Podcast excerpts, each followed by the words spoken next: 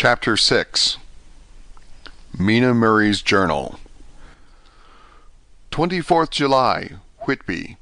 Lucy met me at the station, looking sweeter and lovelier than ever, and we drove up to the house at the Crescent in which they have rooms. This is a lovely place. The little river, the Esk, runs through a deep valley, which broadens out as it comes near the harbour. A great viaduct runs across, with high piers, through which the view seems somehow further away than it really is. The valley is beautifully green, and it is so steep that when you are on the high land on either side you look right across it, unless you are near enough to see down.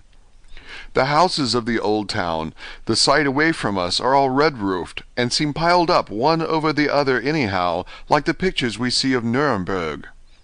Right over the town is the ruin of Whitby Abbey, which was sacked by the Danes, and which is the scene of part of Marmion, where the girl was built up in the wall. It is a most noble ruin, of immense size, and full of beautiful and romantic bits. There is a legend that a white lady is seen in one of the windows. Between it and the town there is another church, the parish one, round which is a big graveyard all full of tombstones.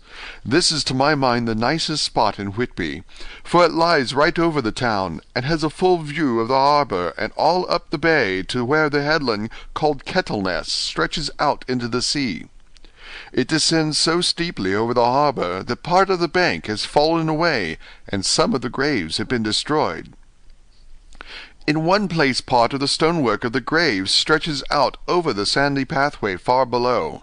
There are walks, with seats beside them, through the churchyard, and people go and sit there all day long, looking at the beautiful view and enjoying the breeze.